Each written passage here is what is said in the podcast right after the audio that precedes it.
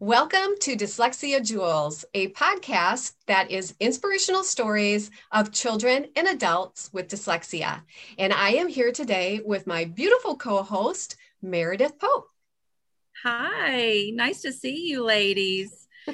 I am so excited to be here too. I love talking about dyslexia, especially in October, because October, as we all know, is Dyslexia Awareness Month. And Janie and I are doing all we can to get the word out of dyslexia and share inspirational stories.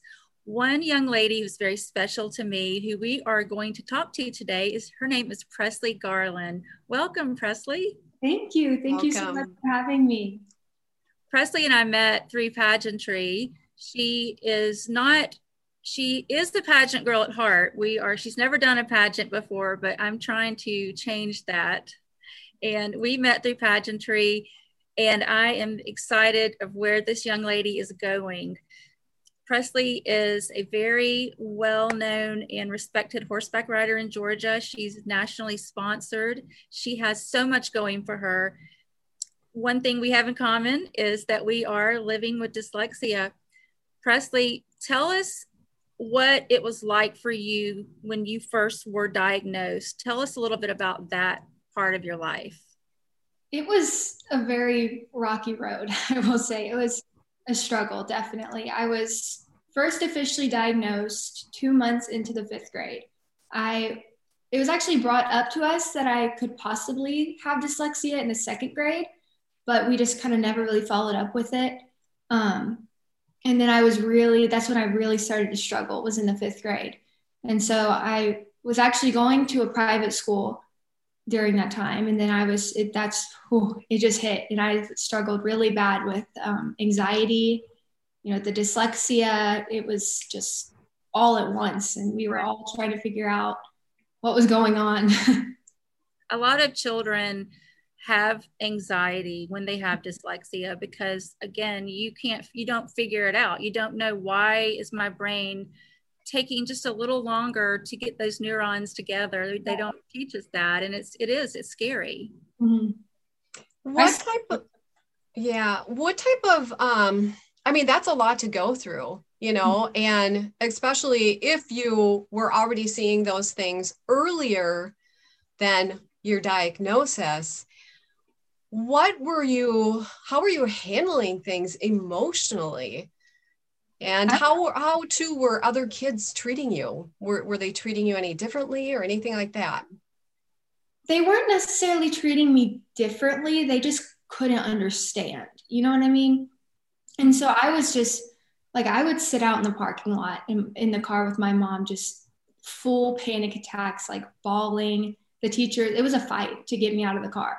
And we couldn't figure out why until I was officially diagnosed. But it just it was not fun.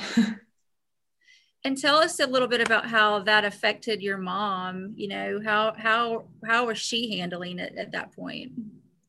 It was it was stressful for everyone in my family. Like my mom and my dad, they just they couldn't figure out how to help. And right. that's just what was so stressful for them is because they saw me struggling and they couldn't figure out how to help it. Exactly. when you were on your diagnosis day, um, tell us a little bit about what that was like when you got that knowledge and how how was it explained to you? It was explained as honestly i felt relieved when i when we when i was diagnosed and we figured it out because then i knew that was another step with just how to help.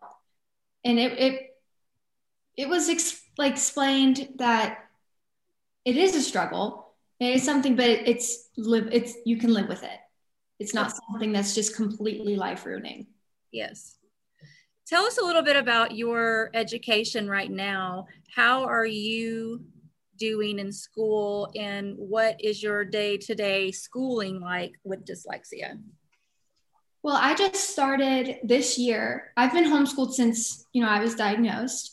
And I just started this year to where yeah, I go once a week and it's a classical homeschooling. So you go into the class and you like have that, you know, full day with this with classmates and teachers, and then they send you your assignment sheet and what you do, and you just do it all at home. And that's it's been a lot of help because when I did the fully online, just trying to manage that, that was hard for me. Right. I would just get behind and get more behind. But now I actually had this little trick and I put sticky notes. And so I have one side like on, on my fridge or something, and I have one, one side it's completed and one is like assigned. And so as I go, I just move them over. Yeah. That's keeps me in line. I love that. I always say that I wish I had invented post it notes because I would be rich. Because as a dyslexic, I use, yeah, yeah. yeah. Um, well, I always say, I always say, I'm one post it note away from losing my mind. So, yeah, we love them. So, share a little bit, you know, since your diagnosis and you being able to get you know the remediation and the help that you need being dyslexic um, tell us a little bit you know what things are like today for you.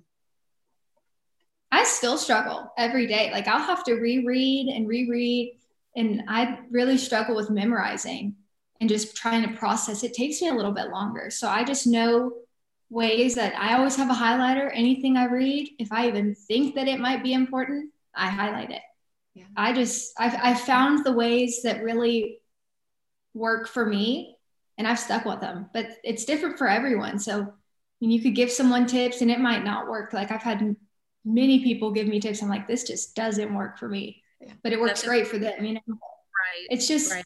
finding, it's like testing and then finding and just really seeing what works.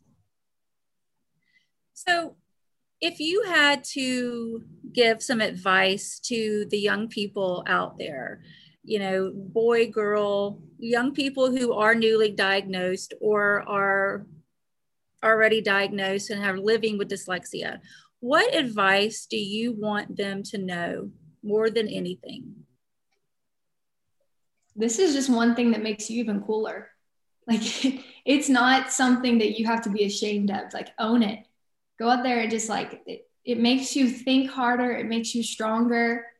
It's really something just to embrace and it gets easier as you learn how to how to deal with it and how to process everything but don't be ashamed of it. If you get something wrong oops oh well just try again.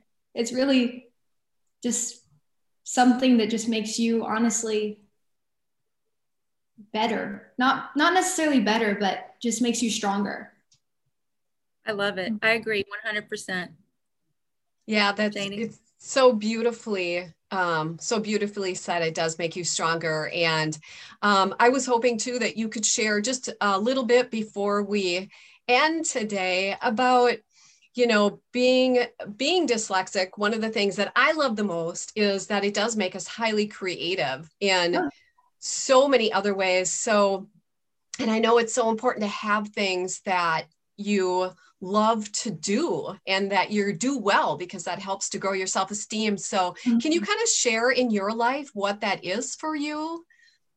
Well the horses really just horses and now starting pageants. It's really just boosted my confidence. It's found i found something that i can really succeed at and that i'm passionate about. And if you find that thing and stick to it you're good. You're good to go. Like just and you'll find different ways to just be completely different. You know what I mean?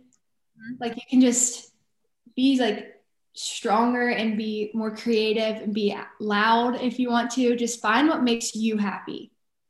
And I found that with my horses and now the pageants. And I'm just, yeah. Well, I know we're going to see amazing things from you. You've already accomplished so much, and you're such an inspiration to all the young girls around Georgia. And I am so, and now around the United States.